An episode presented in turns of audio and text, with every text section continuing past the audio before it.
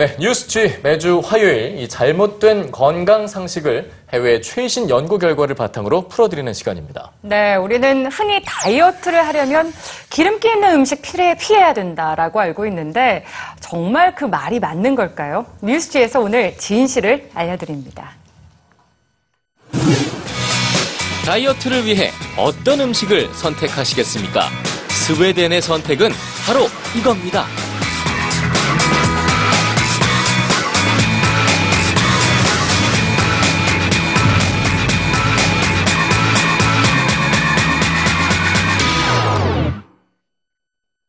(2011년) 북유럽에선 버터 품귀 현상이 일어났습니다. 어딜 가나 버터는 품절, 버터 가격은 30배까지 오르기도 했습니다.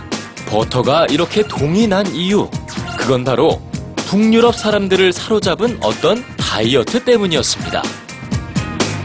북유럽을 사로잡은 다이어트는 무척 파격적입니다. 이곳 다이어트의 핵심은 되도록이면 지방을 많이 먹는 겁니다. 지방 중에서도 동물성 지방을 먹어야 합니다. 이런 기름진 다이어트 상상이 되시는지요? 그동안 포화지방 때문에 식탁에서 밀려났던 음식들이 이 다이어트에선 주인공입니다. 소고기, 돼지고기, 오리고기, 닭고기, 그리고 생선 중에서도 지방이 풍부한 꽁치, 정어리, 청어 같은 등푸른 생선으로 다이어트 식단을 구성합니다. 물론 버터와 생크림 등도 빼놓을 수 없습니다. 그 대신 절대 먹지 말아야 할 것들이 있는데요. 설탕, 쌀, 밀가루, 감자와 같은 탄수화물, 그리고 주로 식용유로 쓰는 식물성 지방들입니다. 정말 이렇게 먹고도 살을 뺄 수 있을까요? 이 다이어트를 실행한 사람들은 이렇게 쉬운 다이어트는 없었다고 말합니다. 지방 섭취 덕에 배가 고프지도 않았고 운동 없이도 살은 빠졌다고 합니다.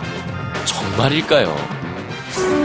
탄수화물을 적게 먹고 지방을 많이 먹으라고 권하는 이 다이어트법은 그간 종종 수면 위로 떠올랐지만 대중화되지는 못했었습니다. 지방 섭취가 비만과 각종 성인병의 원인이라는 것이 세상에 널리 퍼진 상식이었기 때문이죠. 그런데 2013년 가을 스웨덴 정부에 의해 반전이 일어납니다. 스웨덴 건강기술평가위원회 SBU가 2년 이상의 연구 끝에 발표한 비만을 위한 식이요법 보고서. 이 보고서는 저탄수화물, 고지방 다이어트가 체중 감량에 가장 효과적이라고 공식 발표했습니다.